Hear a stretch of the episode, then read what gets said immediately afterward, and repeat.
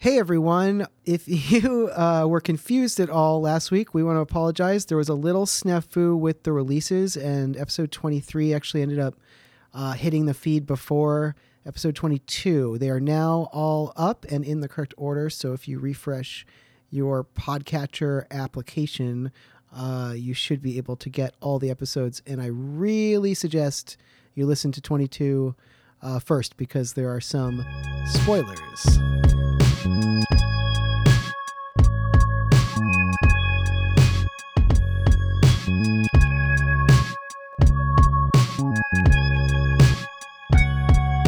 I'm John Perry, I'm Ted Cupper. and this is Constellation, making the graphic novel. Join us as we build an original science fiction world. Okay, welcome back, everybody. How are you doing today, John? I'm good. I'm good. Great. So, you know, our, we plan to do this linearly, right? To sweep through the story, but there's going to be a little bit of jumping around inevitably um, as we sort of sort out some of these details. So, uh, the first thing I want to do today is is go back to one of the beats we've covered uh, briefly. Okay, so let's let's Um, cover that now. Which one was uh, the problem? So I am talking about uh, the beat where uh, Tim talks Zoya into making a deal. So just to refresh everybody, Right. Uh, they were- they were both contestants and eventual finalists uh, to win this contest to uh, make it into the club. Uh, and at the moment that they're finalists, but they don't know who's won yet, Tim uh, convinces Zoya somehow to a deal where no matter which of them gets in, that person's supposed to help the other get in later or get an invite. Um, and we're still kind of working out the mechanics of that, but we liked the idea, I think, that this actually tied into making a real contract in the Constellation universe, the kind that the exec enforces, which means that they'd have to sort of make that contract on the world they're on. We imagine they're in some kind of event world where the actual award ceremony is being held. Something along the lines of, you know, if either of them uh, returns to that world, uh, then the contract forces them to have a meeting, or at the very least, or there could be more teeth to that, uh, possibly. But you know, that's about as far as we got. And I'm not necessarily interested in trying to flesh that out too much more. I think you know that's something I'm comfortable sitting with, being a little bit loose in this pass through the story. sure. Yeah. The part that's not sitting right for me is this character motivation thing. So that's the thing I want to flag. Right.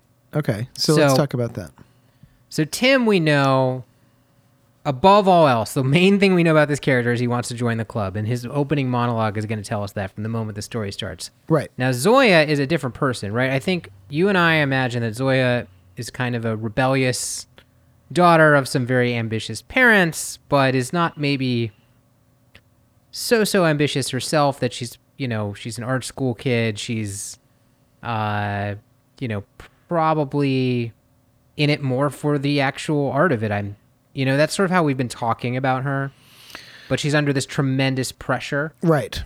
from her parents. So if that's her character, I don't necessarily want to change that.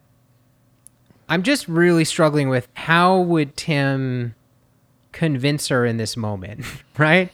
I mean, Right. if you've got this sort of like rebellious daughter of lawyer parents, uh, you know, who is sort of I just it's just hard for her to imagine just not telling him to, you know, you know, Go take a there's no flying fuck at a rolling donut.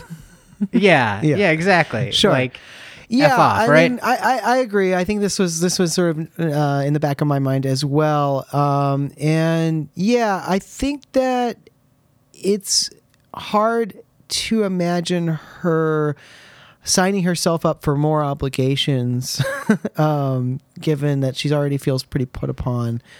Um, and in terms of what she would get out of this on the other side, obviously she would never bother to collect. I think that's fairly clear, right? Like, if it had gone the other way and Tim had won, you know, she wouldn't have like told her parents, "Well, don't worry, I have this backup plan." You know, um, she would have just been like, "Oh well, I guess that didn't work out," and walked away from it, right?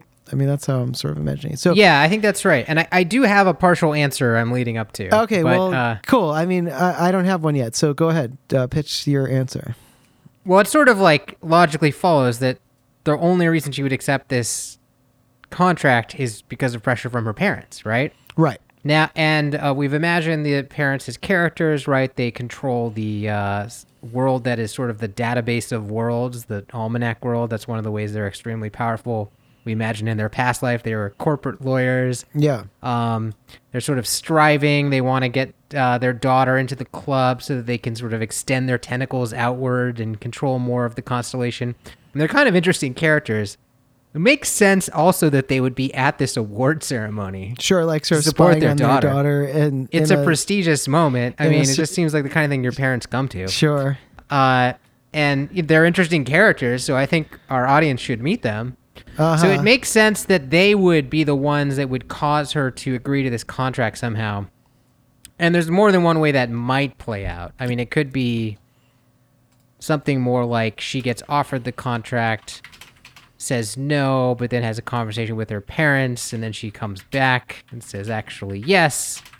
Or it could be the parent actually walks in while he's offering the contract, and the parent is like, "Well, I'm a lawyer. Let me take a look at that." You right. know, Right. Or And, depending uh, on ma- the technology that's on this world, they could even be listening in or communicating with her while she's talking to him. You know, I don't know if we want to show things like that. That might be confusing, but since yeah, all it's in the same possible that there's not a lot of privacy, right? I mean, we don't know right. what the design of the space is. I mean, it, like as all things in the constellation, it could be anything. Right, So, right. uh, for whatever reason, they might just intrude, or Mm-hmm. one of them, presumably, uh, would intrude and maybe sort of broker the deal and be the side that's making it happen, thinking, you know, Zoya doesn't care, but they're like, well, insurance policy is good, and uh, I'm a lawyer, and I can make this contract out better for our daughter than it is for you, maybe. Um, I could just imagine, Right, or they can just feel like it's no particular cost to us if we do Right. end up having to help him. But like, if you lose this, then you know that's a cost to us because we really want you to get this thing. Uh, it also makes it also does something else, which is it it makes the parents uh, aware of Tim in our story, which is probably a good thing as well for later. Yeah, and they might even have like a weird interaction where they're negotiating the details of this, and Zoya is like annoyed that this is even happening. Oh yeah, that's Um, funny. It's funny if you like, you know, you're uh, talking to a person, uh, a woman, and you make a deal with them, and then their parents show up to negotiate the finer points. You know, that's that's funny. I mean, I almost think like this would be likely to, even if like Zoya was inclined to agree to this deal, her parents being who they are, it feels like they would get involved at some point. Likely, uh, it's possible. So, um, the fact that she would be not interested at all means that they might have to sort of muscle their way in, uh, in a way that's annoying to her. Yeah, or Um, we could motivate this in a way where she can predict their preferences too, where she's not interested. You know, it doesn't. It could be that they intervene, but it also could be that she is at first hesitant, but then kind of does some thinking, realizes her parents would highly approve of this, and and goes through with it. Right? I mean, if that's a more subtle approach. Yeah, that and that might be more realistic. That's a, a- just a little harder to convey to the audience. Yeah. Um, so it and- and depends don't- on what we want to try there. Yeah. Um, yeah, so I'm open to that. Yeah, and, and I think we need to show them. So like, but that that version could be more the version where she leaves, talks to them, Right, they put some reports back to pressure on her, something. Right, and right, the right. audience connects the dots that it's because of the pressure that she's saying yes to the deal. Right, right, right. Or even she reports back to them after the fact, and they are, you know, they're jumping to the conclusion that she did the right thing, or something, you know, or something. I don't know. Anyway, it could be, it could be done. Um, well, that makes sense to me. I think uh, that's a good pitch. So I think we should put that in. I've I've put it in under beat four here. Um, The only thing I would say is if we do the version where I know you're trying to move on, so uh-huh. I'll No, keep this no, short. no. Well, we have a lot to talk about. So, uh, but um, if we do the version where she goes off and talks to the parents on her own, we're making her a POV character in that moment. We're elevating her a little bit more. Now she's a major, major character, Yeah. as we know, but we don't we don't want to tip the hand as far as our twist, right? Which is that we want her to become more of an important character at the end of the story. So we just have to be careful with that. Right. Yeah, uh, that's true. I also think though that um, yeah, that both she and her parents can be POV characters potentially in this story. Yeah, I think it, that could be great. Um, and that, that we won't necessarily tip our hand by doing that that um, you know, because I think there's other there's other ways we can red herring, you know, who she is and what her importance is going to be. Um, so, yeah, I like that. I think that's a good idea. I'm glad we talked about that. I do want to move on because I'm Okay. afraid of uh, spending too much time in the past. But so last time we got through the whole first act, but I think we both agreed that the second half of the first act we got a little sketchy and things. So as we move forward, I think the next thing we want to do right is uh, just try to basically fill in a little bit more detail between here and the end of the first act as we kind of run through it. Is that right?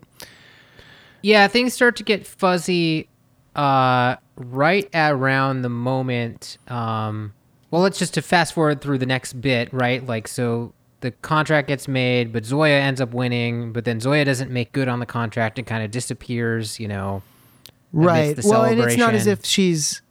Well, we don't know exactly what the contract is, but it may not be that she's like reneging on it so much as just like she's not triggering whatever the, you know, she's not returning to the world and therefore triggering the, um, the result. Right. Whatever the details of the contract, uh, they're not benefiting Tim, Right. and a period of time passes to where sort of the beat here is that Tim is despairing, uh, that Zoya has sort of left him in the lurch, and he didn't make it into the club, and his partnership is broken up. Uh, although we maybe haven't seen that. Well, I mean, this is again right where the timeline of things gets tricky. So, um, right about this moment, as I think when we wanted to reveal the narration, because up until this point we've had a, a narrator that has been Tim, and I don't think we're trying to hide that it's Tim. No, Um, no, you may it's, know that first Tim. person. You'll assume it's Tim. So I, I think that's. But you don't know where he is talking from or who he's talking to. right.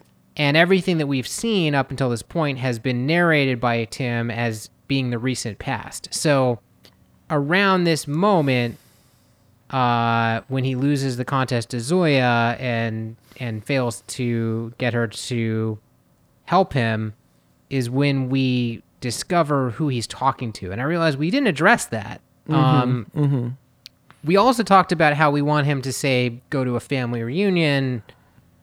Makes sense in my head to maybe combine those things. Sure. So the person he can be talking to could definitely be one of the people at the family reunion. Um, Right, exactly. That's where I'm going with that. yeah, yeah, yeah. So that's definitely one of the one of the options there for sure. Yeah. I mean, who else? I mean, if we want to quickly like throw out any other options, we can. So then the other, like the the, only other option that. I can think of that I find also interesting is since we already know that we are going, um, we are going for uh, to eventually hit trial one, and the uh, search for a tip. Uh, so the other person he could be talking to is somebody he's trying to get a tip out of, but we don't know that yet at this point, right? So we would we would uh, Zoya would win. He would go to go see her. She would be gone. You know, uh, she's inaccessible to him, and then we would um, uh, tell a little bit more of the story of how she didn't come back, and then we would sort of zoom out and. He'd be telling that story to some guy in a in a space bar somewhere, um, uh, and he would then tell that guy the next segment of the story, which is that he's going to um, run into Zoya, re- you know, Zoya again. Sure. and he's or we can even delay up- the zoom out for longer, right? Until we could, yeah. At- At some point, at some point, the zoom out happens, and we find out that you know the end of that story happened, and he decided to uh, try to find a tip for her, and now he's here trying to find a tip for her, and that's why he really wants this guy to help him. Uh, so that that's the other way that I could see it going, other than it being a family member. But I like uh, I like family member. I'm not opposed to it. Um, that's just the other just the other thing that popped into my head. So with the, I mean, I think you know one of the things that makes one work better than the other or not work better is you know the question of motivation. Why is he telling someone this information Right. in a reunion scenario. I mean, obviously, thing you ask people in reunion is what have you been up to? So he could literally be answering that question. I think it's a, it's better if it's a little more motivated than that. Right. I don't think Um, he should just be shooting the shit. Like maybe it's like we talked about. Uh, there might be a family member that he wants something out of, like a cousin who works in a particular world and therefore can help him uh, either try to get Zoya to do the thing that will trigger the contract, or can just tell him like if he's seen her, or you know something. I, I think he could. There's something he could want from from a family member. If we It could be. way. It could be that. I and I, we've talked about that, and I think that's. I want to flag that as a possibility. Mm-hmm. The, the other thing I was thinking about though is what if he's kind of mid argument, right? Sure. And and what would be weird about this is we might even interspersed with the voiceover hear some responses from another participant in the argument. I don't know if that would get confusing, but hear me out here. Okay. Um, he goes uh, to the reunion. Um, we know we want to have sort of a philosophical fight or two there, Yeah. like happens at Thanksgiving, you Sure. know, about politics or whatever. We were imagining it'd be more about religion, right. uh, defaultists versus naturalists, the so on and so on. Um, Right. And again, our main character has their own sort of like striving philosophy um, that we know we want them to defend in the intro. So it might make sense that he might be espousing that philosophy as part of a sort of an argument with his uh, cousins, and maybe that even happens because, uh, I mean, he's he's having to to teleport out of there every ten minutes, right, to check. Right, right, which we talked about, like because he's obsessed world? with checking on Event World or, or whatever the the specific is there. yeah, that's really disrupting the gathering, and then that turns into a conversation, then that turns into a philosophical argument, and you know he ends up sort of making his case, but he's making his case to you know a defaultist or a naturalist who like really doesn't want to hear it, you know. Um, so maybe maybe we don't actually hear the other person. We just like that's sort of who he's framing his argument for, and right, but the tone of what later. he's saying can like imply some questions are being asked without you don't actually have to hear the question. Yeah, that might be cleaner than actually having Yeah. another. You know, because we're gonna have probably the the traditional uh, yellow box to show voiceover like they do in comics usually. Right. Um, it, it would be confusing to maybe have like. In fact, I've even I think read comics where that voiceover is multiple voices, and I actually find that disorienting. Yeah, so- well, often a comic will do something like have two different color boxes, or or uh, have two fonts, or have like you know always the boxes on the left or always the boxes on the right, depending on who's talking or something like that. But that strikes me as the kind of thing that you do in a two-hander story where the other person's like equally important. Like if it was Zoya and Tim, and both of them had voiceover, but like Zoya's were always blue and Tim's were always yellow or something. Like that would maybe make sense to me, but uh, I don't think we should. I don't think we should have voiceover from non-main characters. Probably. Think yeah, that sounds right to me. So it would just be more. It would affect how he would talk. Yeah, like- yeah, yeah. You like can it- imply it with what with how he's responding, as if he's been asked a question, and you can sort of imply what the question is. So, um, you know, that would mean that we're zooming in like right into the middle of like the most heated part of a of a reunion. Well, that's good. I like them having a fight, and I think you can, yeah, you can like lead up to the fight with voiceover and then cut into a very heated moment and like visually give people the sense of what the of what the reunion is around them, you know. Um, Yeah, it doesn't. That's the thing is, it does like jump us into it. Like, it doesn't give you any of that build up. That is kind of fun, you know, where everyone's around the table and, you know, someone, everyone's trying to have a good time, and then someone starts to pick a fight. You know, Yeah. I, would miss. I would miss having that a little bit. I think. Um, so I watched uh, I won't do too much of a digression here, but I watched uh, Mank recently. Have you seen that yet? The David Fincher movie about the writing of Citizen Kane. no, no. Uh, is, uh, is that a new movie? new movie. It's on Netflix. Um, written by David Fincher's father, who's now deceased, I guess. Um, Oh. and uh, I think he'd been trying to make the movie for a very long time, and uh, uh, finally made it. Uh, Gary Oldman plays um, uh, Mankiewicz, and uh, it's an interesting movie. It's a Fincher movie, obviously high quality. Um, uh, uh, Trent Reznor and Atticus Ross do, do like a imitation Bernard Herrmann music that is like really fantastic. Uh, my favorite part of it. Um, uh, like I- imitation classic score music that really works. Like sounds great and Nice. like really gets what's cool about Bernard Herrmann and that kind of old stuff. Um, that was like my favorite part of it. I, I you know, I don't want to like review the whole movie. It was an o- I would describe it as an okay movie with like some really interesting aspects, but uh, there is uh, a lot of scenes at San Simeon. It's about the you know the writing of Citizen Kane, and the guy who wrote Citizen Kane knew William Randolph Hearst. Um, that's how he knew how to write the movie. Um, and so there's all these scenes like at San Simeon with like all of the, you know, uh, people who are guests of Hearst uh, around a giant long table and Hearst is, and Louis B. Mayer are seated at the center of it. And they are having uh, these philosophical discussions uh, about politics, basically, the politics of the time, Upton Sinclair versus, uh, you know, uh, uh, progr- you know, populist republicanism of the time or whatever fun. uh, Frank Merriam, and uh, yeah, and it's and and and uh, these scenes are fun, and I think that's what I'm. That's all I want to discuss, and then we can move on. But like the the the sort of fun of the scene is that you know Mankiewicz is this outspoken you know curmudgeon, and he can't help himself, and he kind of like criticizes everybody who's there and their plutocracy and their you know uh, uh, what have you, and um, kind of you know gets but he's sort of her favorite dinner guest because he's so um he's so much fun to argue with you know like he disagrees with everything he says you know but he's like this guy is interesting you know basically Yeah, yeah, totally. um and if you're especially if you're like a rich guy in a giant castle like that's really valuable this guy like tells you what he really thinks and isn't afraid to fight with you and stuff Huh. Okay, Uh, yeah.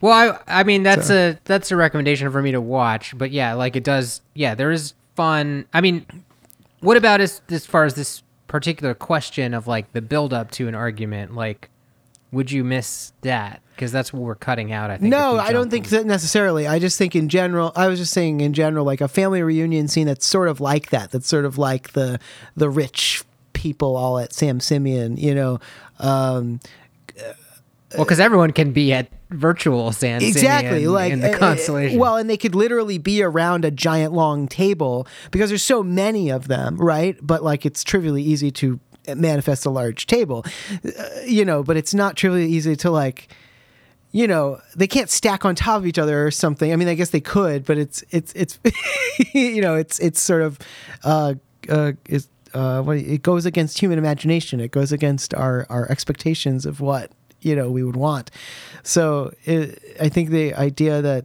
they're sort of um in a kind of opulent setting but nonetheless sort of you know squabbling and unhappy uh, is um, I think that's fun. I, I don't know. I think that's that's my point from from mentioning the movie. Uh, you might enjoy the movie. I definitely would be curious to yeah. hear what you think of it. I, I won't tell you any more about it since you haven't seen it. But um, but that I think Well, that kind of scene could be fun.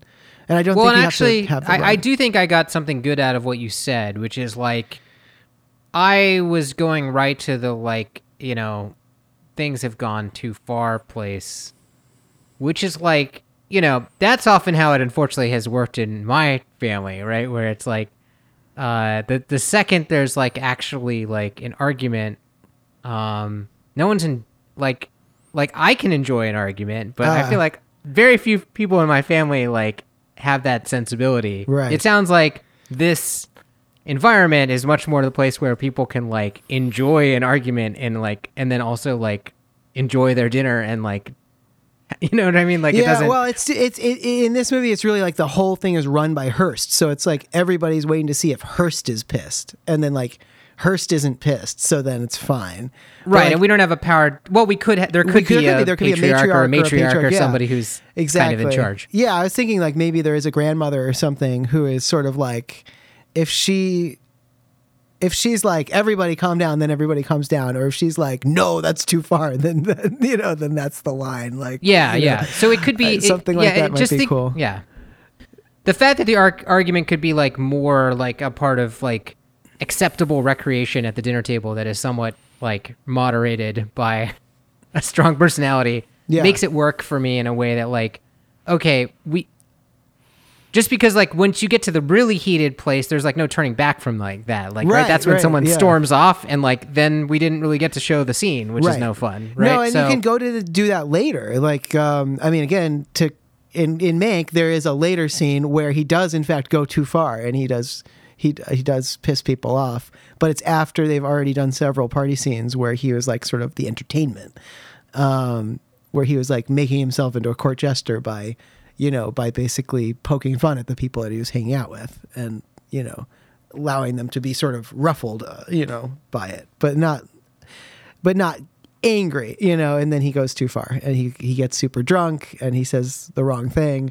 Uh, and it's it's the most interesting part of the movie actually. It's like sort of the it's sort of the crux of the movie is that scene. So um you, you'll see it when you see it. But um, well what's well what's i like about that too is like in terms of the court jester character uh that's probably not tim right. it's probably someone else that's riling tim up which would explain maybe why he's so fervently making his case right Yeah, like it's yeah, yeah. possible that he's arguing with like a crazy dogmatic defaultist uncle that's like more off the deep end than he is it's also possible that he's the one who's off the deep end and someone like is sort of poking fun at him and Right. he's not taking it well Right. No, I like that. And maybe that same person is poking fun at the defaultist too, but like saves their sharpest barbs for Tim because they find his, you know, obsession with status or whatever to just be like so pathetic.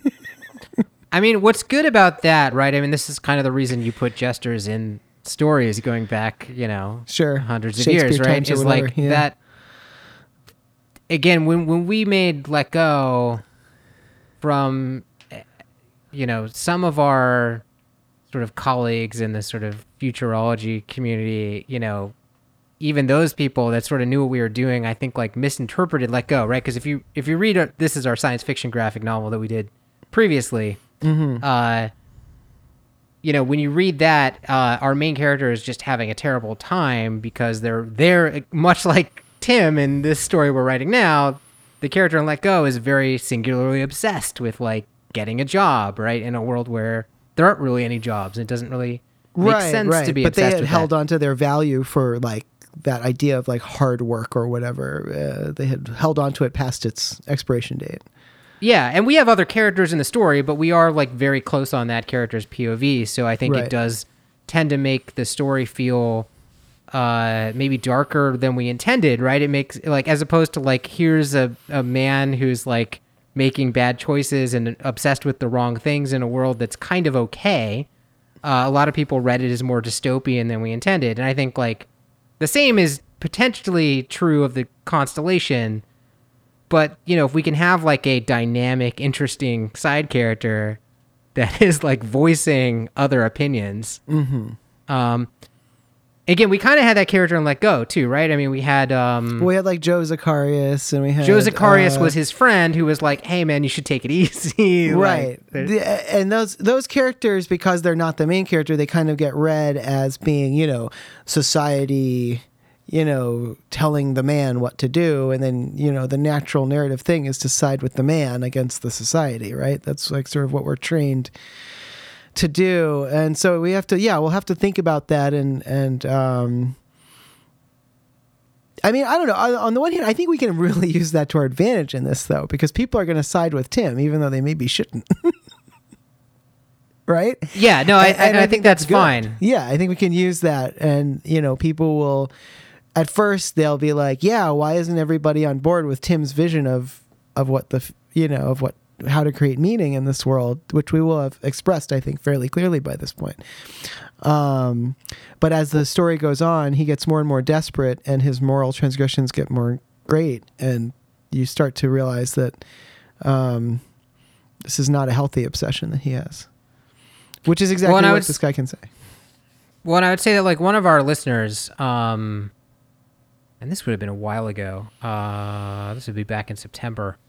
Um, and I won't say their name because who knows if they want to be mentioned or not. Um, wrote to us when we were early when we were planning this story. Right, we were talking about how you know, our main character is this status climber, Right. right? Um, and we were talking, we hadn't fleshed it out that much, and uh, uh, you know, they were a little bit grossed out by that idea, and they felt like, you know, that's like not a very likable character. It just sounds like someone who wants to be a, you know, a influencer or something. Like it just seems kind of like gross, and you know, I mean, I think to some extent that goes away when you make someone a little more fleshed out and three dimensional. But the other side of that is that as authors, we're not endorsing Tim at all, right? So, Well, no, I Um, don't think he has a good value system, but I think he has an understandable value system given the world that he lives in. I want to make that Right. clear, right? I mean, I you know, I, I think you and I have the same taste in characters, and we don't really like, you know, uh, sort of Luke Skywalker type heroes. You know, we like characters who are a little bit more flawed than that, and you know, have a little bit more darkness and. uh yeah, I mean, uh, this is going to be a noir story. this I guy's think even basically more an so anti-hero. I mean, you know. than Let Go, right? I mean, this is like almost more textbook. Like when you really boil down the structure of, I think what we're trying to do, it is kind of a noir tale. I oh think, yeah, I think so. Yeah, I mean, this is more akin to like a Twilight Zone than it is to anything else in my in my head, which is a kind of noirish thing. And the world isn't a noir world, right? It's not a looming force, uh, expressionist world where like, you know. Um, uh, evil always wins, and the sort of you know the system is out to grind you, the the little man up. It's not noirish in that sense, but it is definitely like uh, The characters are the, uh, are noir characters yeah dark characters trying to do dark things. And you know the, to the extent that it's sort of a morality play it's just that like if you do something immoral something even more immoral might happen to you or something like that. It's not like it's uh, it's it's not about you know it it, does, it has a kind of like noirish message in the sense that like people do bad and then bad happens to them. Um but Okay, yeah. so let's yeah sorry let- let's continue on No, yeah, let's say we play this out because it seems like we like this, right? Like it uh, you know, he you know, at at his low point when he's lost the contest and he's lost contact with Zoya, mm-hmm. we we see the source of the narration. He's arguing with a family member at this reunion dinner. Uh we get some other points of view. You know, we we represent some of the religions that we might show later, like naturalism or defaultism. Uh, we get a little sense of the family dynamic. We get a sense of you know how people live in the constellation, and so on. Um, I mean, what's our way out of that scene, right? Like, does he does he leave that scene because right then he gets the notification that like Zoya has like checked into Event World? Maybe that's too easy. That's too like feels too feels easy too- to me yeah too coincidental, right? It's got to be Yeah. like if we get into that scene because he's talking about Zoya, it can't literally be that, right? So, right um, do we want the scene to you know escalate in terms of his argument with his family and maybe that's how we get out of the scene and maybe we do uh get to a point where the the jester who's who's making fun of him like really humiliates him in front of the other people and he leaves or he lashes out back and then he feels like he's said too much and he leaves or something like that I mean, I wonder if it's like if someone really gets to him, uh, if that can work into his motivation going into the next scene, as far as like you know, I've got something to prove now. I'll show them, like, you know, because like maybe he was being made fun of, like people were doubting him, like, oh, you're like, why are you wasting your time? You're never gonna get in this stupid club. Even if you did, it wouldn't matter, right? And you know, it might just sort of redouble his resolve um to maybe like the next scene he's like trying some strategy that he wasn't previously trying right because that like got him pissed off enough i could maybe see something like that working mm-hmm yeah, Um, that could be. And then just the other thing that I'm sort of seeing on here that we haven't quite figured out a place for is um, his partnership dissolving or falling Yeah. apart, right? yeah So if he if he leaves there really angry, goes back to Maker World, sees that Z- is still a uh, you know AWOL, um, he could be really angry, and then he could that could lead into like a fight with the partner, maybe where, you know, whatever the family said that really got to him, sort of. uh, intensifies the feelings of resentment they have toward each other, and I don't know Yeah, no, that that kind of makes sense. because he could kind of I- be taking out his his frustration on this partner, and maybe that you know they already have a little bit of a conflict between each other to, based on the world losing the contest. So then maybe things spiral out of control there. Yeah, yeah. uh, It's like tricky having the back-to-back arguments, although like there is a logic to that.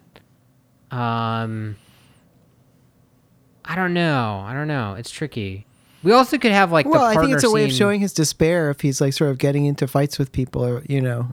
Uh, so- it's- Yeah, yeah. No, that might. I, I mean, it might work really well actually. I, I mean, let's go with that for now because we we do need to make these sort of like temporary like decisions, right? It's, So- it's something else that we want to show, so I think it's worth considering. If it doesn't go there, where else would we like it? You know, Um, it's like this feels like it's not really a beat anymore. so he could get um, hmm. Do you think he seeks out the partner, or do you think he like gets like a message from the partner trying to make something happen, and he uses that as an excuse to leave? That kind of makes sense to me. Oh, I see. So he's like in the middle of the argument. It's getting pretty heated. Partner dings him. He goes to go check to see if Zoya has shown up, but instead he finds the partner has dung, dinged him, right? And then he goes like, "I gotta go. I gotta go. I gotta go talk to my partner. You know, I'm I'm I'm out of here." And then he jumps over to the partner, and like the partner is whatever planning for next year's world or something. Yeah, And- yeah. and he's like and he's like are you fucking kidding me? That's you know it's over. Like we're never but you know like whatever. Like he's he's you know every everything that they just made fun of him about he's saying it. Like you know they're like "Yeah, why did you think you're gonna be you know whatever accepted for doing this or whatever? The, you know and he's basically he's, he's saying pretty much that same shit and the partner is like what the fuck man I like the idea too that Yeah. like the partner's got like everything laid out. Like here's like here's our next act. Like we're gonna do this, this. yeah and this. here's how we're going to improve on it and whatever and he's like you know he's not hearing any of it because he's been so poisoned to the whole idea I think that works for for me. Like I think what I was having trouble with is I don't know if this resonates with you or not, but like imagining him sort of shouting in two scenes in a row didn't make sense. But if like if he does Yeah, like he doesn't have to be shouting it, just because he's like disagreeing or being a jerk or No, no, but like you know, and shouting's maybe too much of a word. But if he's like being like very animated and kind almost aggressive, it feels like it, like it works better to me if like maybe he's he's behaves like that in the first scene with the family, Mhm. and then by the time he gets to the partner, he's just kind of listening, and he's like, mm-hmm, mm-hmm. And this is almost I think how it was in the short story too, right where the partner's just like laying out like excitedly and he's just like not you can tell like by the art on the image of his face and like like maybe a couple of things that he says that he's just like not interested right? Sure. Like he's so over it you know? And maybe that does lead to like a bit of like a like heated exchange but i, I like the idea that it's sort of like a quiet realization that he has that this is over Yeah, I don't Um, think it has to be like heated. I, I, I like the idea that he uh, in, internalizes some of the family's criticism and throws it back at the partner. You know, in some way, like yeah that makes sense too you know, so we can see that he's being influenced by them. I mean, I think that that's sort of you know an aspect of his character that he cares what they think, and that he generally cares about his status, and he generally doesn't have it even in his own family. Yeah, well, I mean, and the function of all this stuff actually, like, and we're I'm glad that we're getting to this now. Is it is going to be important every like scene here, because we're trying to get this character to a really dark place, right? Where they're really willing to commit murder. So, like, the more we can sort of break them down and make them feel humiliated or like they have something to prove, the more that becomes uh, becomes believable. So, Mm-hmm. Yeah, that all makes sense. Let's go with that for now, unless you yeah, I like that for anything? now. Yep. Um. So then the question is like, then Zoya reappears, Right. and this is where it gets tricky because it's like, why she got away scot free, Right. Uh, maybe she signed the contract because her parents pressured her, so we're adding that element in. Right. She's being behind the scenes. She's being hazed herself by the club. She's not a full time member. Right. um, which is giving away the twist. But we've got to think about that. So, so what causes her? Like, I think what we had before is that event world was used by the club for the award ceremony, so it makes sense that they would use it for other things, right? It Right. might even have been. I mean, if we want to make Tim smarter, Tim's obsessed with the club. He might have already known that, right? And actually, this is something I forgot to mention when we were talking ab- Mm, about earlier. We should go ahead and add that to the outline um, Okay. up above. The fact that like Tim might know enough about the club that he knows like the club does a lot of events at this particular world. So there's a high chance that if one of us makes it in here, they're gonna have to come back here at some point, based on my research, right? Right. Um, and that might be something that Zoya doesn't know, and it might be something that the parents don't know because again, the parents are you know smart and have they're they're not no- obsessed with the club though. That's not Not like the way main- Tim is, right? Like, that's he might only know this 'cause- obsession. Right. Right. Right. he was scouring some logs of like people coming in and out of the event, or he was looking at their guest book. Who knows how he knows this, right? Right. Or some legends, some like you know. Apocryphal legends of the club that he's collected over the years. I mean, he'd be like a total connoisseur of this stuff, right? So, yeah, I, I, I like that idea that he has some knowledge. And you know, we've just been saying event world, but it might be some specific world that we that we design later that is like you know It's definitely not called Event World. no, I mean it's it's some world that has some maybe significance to the club in some way. I don't know exactly what, but it's. I mean, know. the club isn't even shouldn't even be called the club, right? I mean, just to be clear, like at some point, yeah, I mean uh. the club might be called the club in the sense that like maybe people don't say the name of it because of its secret nature, but it would have. it a might name. have a it might have a, uh, a yeah vague mysterious It would have like a name, you know but hasty pudding or what. It would have some kind of name, you know. I don't know. It was really like it was names are the hardest part.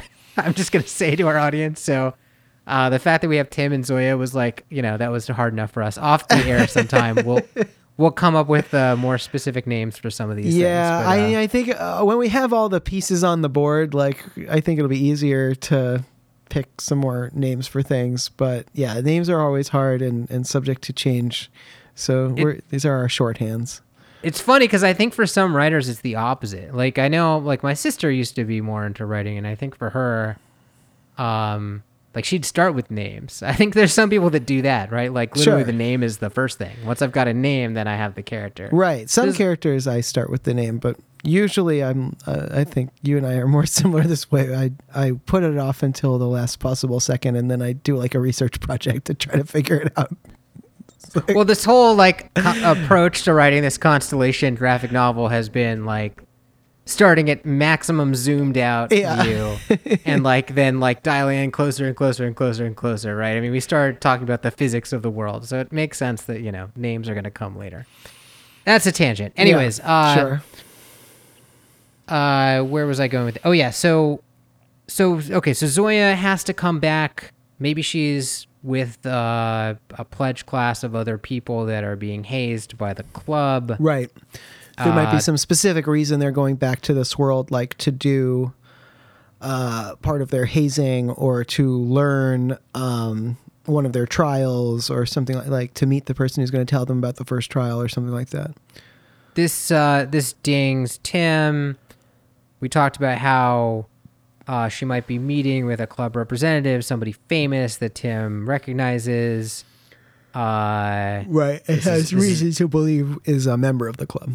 this is awkward for her because she knows at this point that she's like bound by this contract but doesn't really want to let on that to the club so like after the club meeting is over you know she joins tim but you know maybe tim sees the club rep or they see each other and that's awkward who knows but um Mm-hmm, maybe.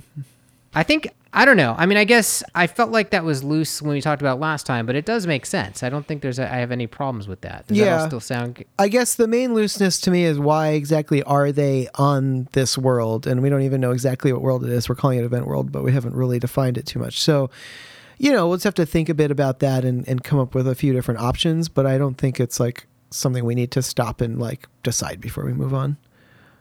I mean, it might literally be the meeting where and it gets off screen, right? So the audience isn't going to see it at this point. They might see it in a flashback later, but it might literally be the meeting where they assemble everybody in a room uh, that's like you know joining the club that that cycle and tell them exactly what the trials are that they have to complete Right. if they want to become full members. I Right. mean, she could have just gotten the right sort of- and the reason that they might not do that on the club's world which is where you'd probably expect that that would happen is that these members uh, don't have access to the club's world yet right these these invitees right. They're not actually full members yet, so Right. it does. That's that's a neat explanation. so that's for an that's explanation case.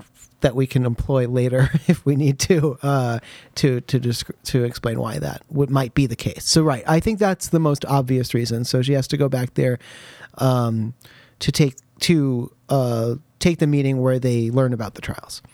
Um, or at least learn about the first trial, or at least learn about the fact that there are going to be trials. Um, I guess it could be any of those things. Um, that's cool. I think we'll have to think through a little bit is that what Tim knows, or is that the rumor that Tim has heard that this is the world where, you know, classes of invitees are are brought, or does he not know that and he knows something else that uh, leads him to choosing this world for their agreement? Um, we just have to sort of think that through, I think, and think what the best option is there.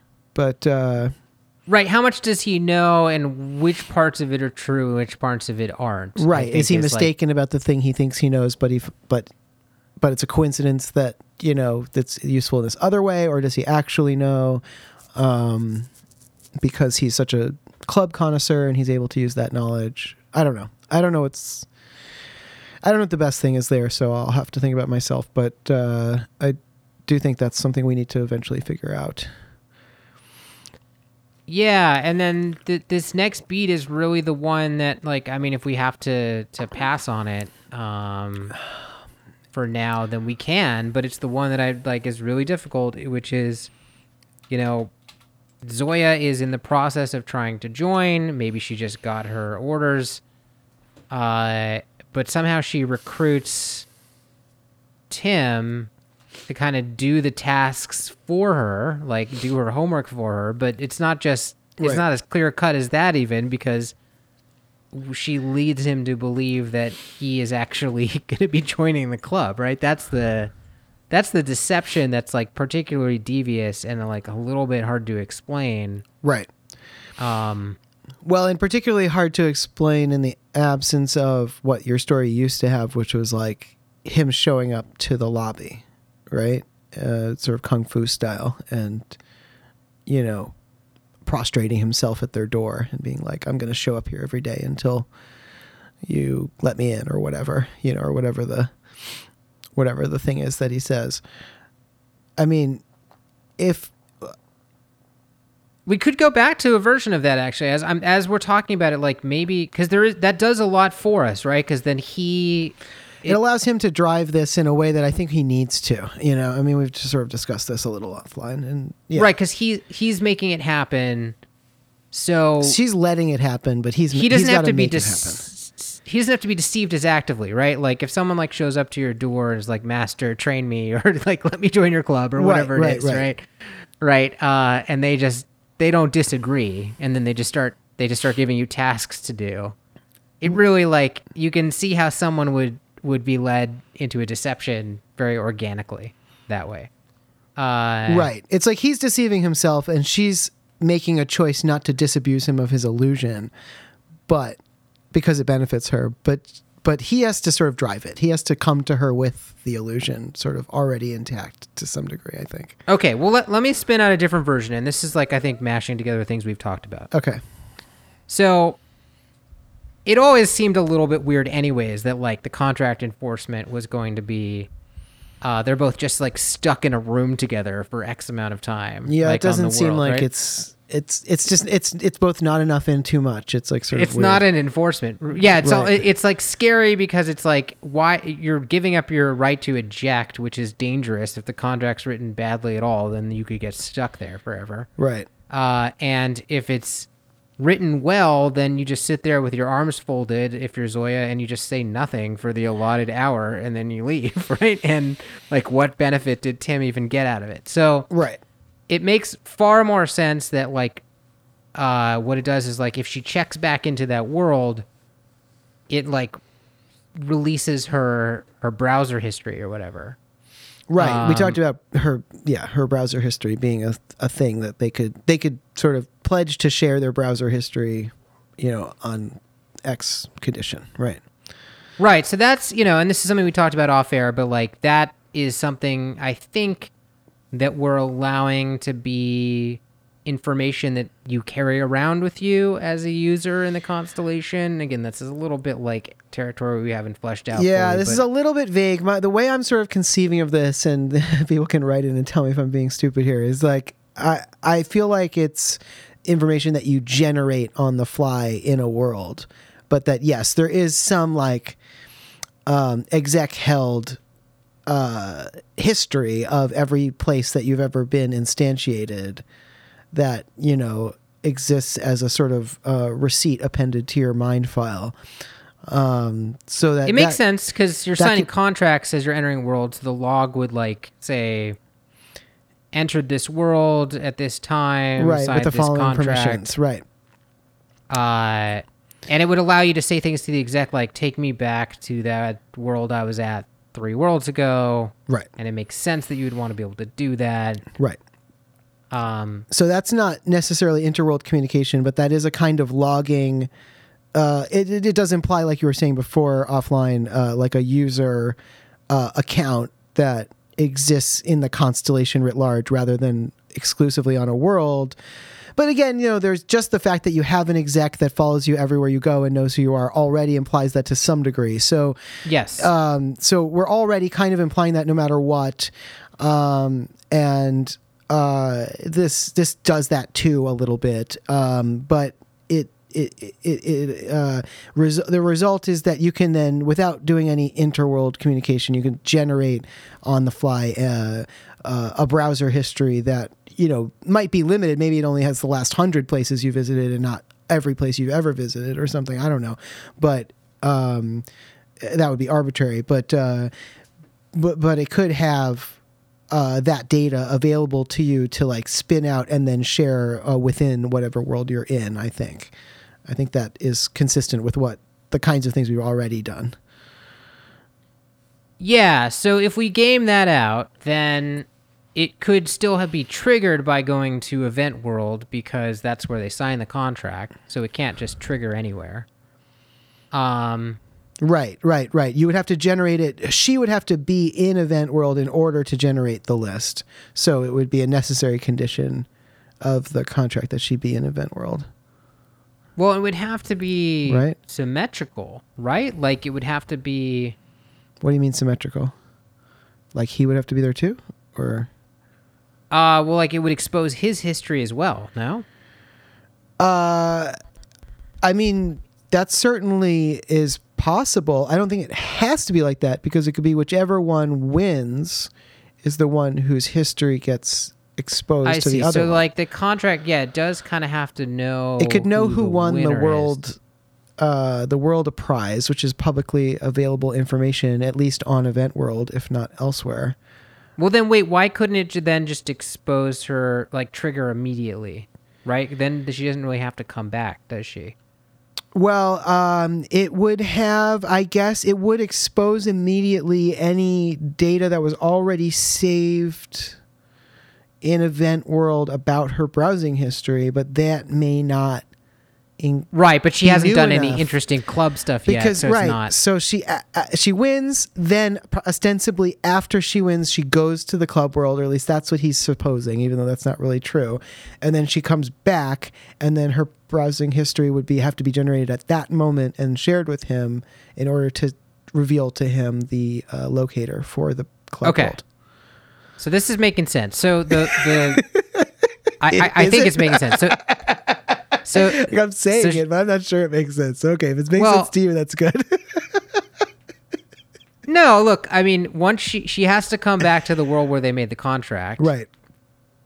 Um, that's the weirdest part, right? And like that's the thing where like you know if we want to if we find that that's confusing to explain to the audience, then we can you know we can even if necessary change the rules of our world if we have to. But- yeah, I'm like not above that. We just I think we should try to make it work like this, and then if it fails, we we'll change it. Yeah, th- that's the weirdest part is that it only triggers when she returns to the place she made the contract, right? Right. Um, I think you know if we sell it on the idea of like planets or countries, and it's like once you re like everyone understands the idea of like you know, uh, like once I re-enter like this jurisdiction, now I'm like subject to like different laws, and I can like the you know whatever agreements or crimes or debts I have all of a sudden are back on the table, right? Like if we can Right. analogize it in that way, uh, people will hopefully get this. But um, so she comes back. That triggers the contract. It's not about them talking. Now it makes sense that you know he might still try to talk to her. He might still see her there uh, while she and embarrass him while uh, she's talking to some famous representative of the club, right? Right. Like there could still be an interaction there. Yeah. But that's not the substance of him going back. The substance is now he has her browser history. Now he knows the unique location of the super secret club world. Yeah. Um, that's probably super extra annoying to her also because who knows like what kind of like how the people in the club would view that, right? Right. Right. Uh, well, one would assume that they're discouraged from giving that information out. Yeah. Yeah. So now he has this information that's like he's wanted forever. That like is we. I think we have to like really sell the value of that. Like knowing even where Club World is, um, is a really huge deal. Right. That's Like, 'cause it- already putting you in like a rare group of people. Yeah. yeah. So now he can get to the lobby. Yeah. Then he can get to the lobby, and then he can do what he did in the short story, or what you were talking about, like with the you know kung fu master on the hill or whatever. Right. Where he goes and he he prostrates himself and he like pulls out all the stops and says like I'm not leaving until you you know Yeah, that So that reference I keep making, sorry if that's obtuse, is like to the old TV show Kung Fu, which is about like I've seen this though. This right, is like this, is, like a, trope, classic though. thing. Like the kid comes and Oh, yeah. sits by the door, and the master comes out and says, we, "I will not train you" or whatever. And then like it rains, and he stays there, and he comes out and he you know offers him some tea, and the kid doesn't take the tea, and like some other kid does take the tea, and the, the master dismisses the kid who does take the tea. You know that sort of shit. I literally just read a, uh, a graphic novel that had exactly this this trope in it. Yeah, Like, it's like a fun trope, and uh, Yeah. and uh, it makes you really um, root for the person who's doing the you know who's doing it to get into the to the monastery or the it shows whatever it persistence that it really like makes Yeah. our character like have some of the qualities that they need to have to both be Right, weird and obsessive but also kind of admirable in their persistence right, yeah. To continue to like misdirect the audience that this is the hero of the story, basically. Um, Yeah. in a in a successful way. Yeah. So I, I think that that's super cool. I want to try to keep that. I always like that aspect of the story. So yeah, if if he can get that from her, um, and then she's bummed, and then he goes. well and then the um, last piece of this Right. Is like because we still want zoya to be in charge of hazing him right Yes. is that i don't know if you know where i'm going with this but I think like I do. it- yeah. yeah i mean it just makes sense that if she shows up and starts hassling people at the club and mentioning zoya by name which she would probably do at some point that that's that they're just going to be like all right this is your problem you need to deal with this guy right i mean at some point if he keeps asking for her Yeah, or she is so embarrassed that she offers to uh deal with him. But yeah, one way or the other. Yeah. I think that makes sense. Yeah, I mean, I guess it depends, like, on whether or not she knows this is coming and is there and ready for it, which she might know it's coming because Tim has signaled his intention probably at this right. point. Well, and I Uh, guess, you know, we we do have to decide exactly how this all works because has she gone to the club world or not? And if she has, then can she go back? Can she, you know, as a provisional member, is she allowed to go there and talk to them about this? I mean, I think there was even a version of this where we were talking about where he's there in the lobby doing his prostrating bit and she shows up like on her way into the club world through you know passing through the same lobby that everybody Like, she bumps through. into him. Yeah, and yeah. she sees him there and she's like what the fuck are you doing here and he's like I'm gonna I'm gonna be here every day until they let me in. This is my this is my strategy. Um, but no one's ever which done- doesn't feel you know. as coincidental. I think we were worried about that being coincidental, but when when he's there because he followed her browser history, it doesn't feel right because like that that's no longer yeah that's definitely causal at that point because like he only has it because she's been there before. She's going back and forth as part of her hazing or whatever. I mean, we have to define that and make that make sense. This might not even be the real club world, right? This might just That's be the where I thought you were going before, is exactly that, which is what if this isn't the club world at all? It's a world that she created or she or her family created or something that she went to because she knew he would think it was the club world and she's trying to get him off the scent. And that's that's a world in which she hasn't been to the club world, obviously. Um, Yeah, that's a more devious. that's more layer. devious, but also makes her pretty smart. I don't dislike No, that's that. interesting. Uh, That's where I thought you were going before. is- Actually, when I said I think I know where you're going, that's what I was thinking. So I didn't know I where see. you're going, but I thought that. well, she knows that it's coming because she signed the contract, and if her parents were involved, then yeah, some scheming may have happened, perhaps like on her behalf. I mean, this is all fully predictable, right? Like she's, I mean, it depends like how much advance notice she had that she was going to have to go to Event World and trigger this to ha- occur.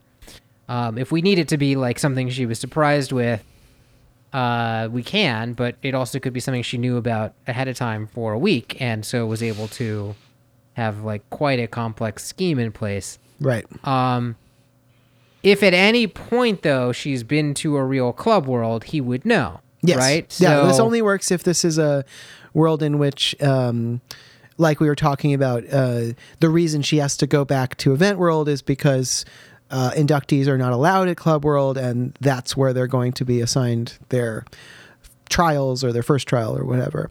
Um, so if that's that world, if that if we're going with that, then she's potentially never been to the club, and she has maybe gone to her family's planet and been like, you know, this guy is gonna do this thing. What do I do? And they're like, well, you know, why don't you deceive him, basically. Like, yeah, you can use this to your advantage. we have you? we have this uh this abandoned world like here. I'll just give you that, and you can set it up and you know as a fake club world. You know, no one's been. Well, anyone can years. create a world, right? So like, it's not even. Uh, yeah, or maybe, like a- maybe that was already built. It'll like it's even faster. You know, you just have to you just have to like change some stuff about the lobby because he's never going to get past the lobby. you know, or whatever. I don't know. You could like. I think, uh, yeah, I don't know. Anyway, I think you could do a, a something interesting with that. I think that's a possibility. Well, that I mean, look, that puts us in a good story place actually, because I mean, again, none of this is going to be known to the audience yet, but I think we now have like a range of believable possibilities to where it could be this like fully orchestrated thing, right? Right. Right. Uh, or it could be less so. It could be like she literally does have to report to the real club world occasionally, and he shows up and asks for her by name, and like she's asked to deal with it, and then like uses it. Like you know, we've got like a spectrum of things that all I think makes sense. So that's kind of a good place for us to be in. Yeah, I agree with that. Um, and I think the only thing that really matters is that in the moment as you're experiencing it, it has to feel like he's driving it. But actually, in fact, he could be being totally manipulated. That doesn't matter. Right. It's just like the degree. It's like how devious do we want to make Zoya and also her parents, right? Because there's also a version of this where her parents start taking over the story where it's like they are they are his Tim's actual opponent, right? And not really like Zoya is just a game piece being used by her parents, right? Yeah, I, mean, they're- think to a large degree she is. Um, but also she does. I mean, yeah, I think when we get to the ending, we'll have something interesting for her to do that that will subvert that to some extent. But yeah, I like the idea that uh, at least at first, her parents care so much more about this than she does that they are they are kind of driving it just due to their insistence and um, uh, how you know the fact that they care more than she does about it. So that feels like a good place to end. Yeah, I think we should wrap for today. We're, we're around and around an hour, and uh, I think it's a good time to stop. We're basically at the end of Act One. Um, we do have still some question about exactly how Act One ends, but I think we can leave that for now. I think that's going to be a a very careful thing to. Plan. I think from the reader point of view, though, we do know Like we just don't know what's happening behind the scenes, but we know that the reader sees him go to what he thinks is Club World and offer himself up to do whatever it takes to join. Yes. And that eventually Zoya is going to have to field that request. Right? So like we kind of do know the broad strokes of that, I think too. I, I feel pretty satisfied with that. Um even though we don't know behind the scenes exactly how much machinations are going on. Yeah, I think that's right. Some of the specifics of that are still a little vague, but I think we know enough to know that that's going to work. So, yeah, I think next time when we get together, we can re go over what we talked about for trial one and and just kind of get it finished. And then we'll see where we are. And then, you know, obviously into trial two and, and beyond. All right. Uh, well, thanks everybody for listening and coming with us on this uh, writing journey where we're piecing together this plot. Uh, hopefully, this is interesting for all of you. And uh, we will see you uh, next time with the uh, next step in our story. This has been Constellation Making the Graphic Novel. Our theme song is Pomona by Audios. To subscribe to this podcast, look us up on iTunes or your favorite podcatcher application. You can find us on Twitter or on the web at constellationpodcast.com. Thanks for listening.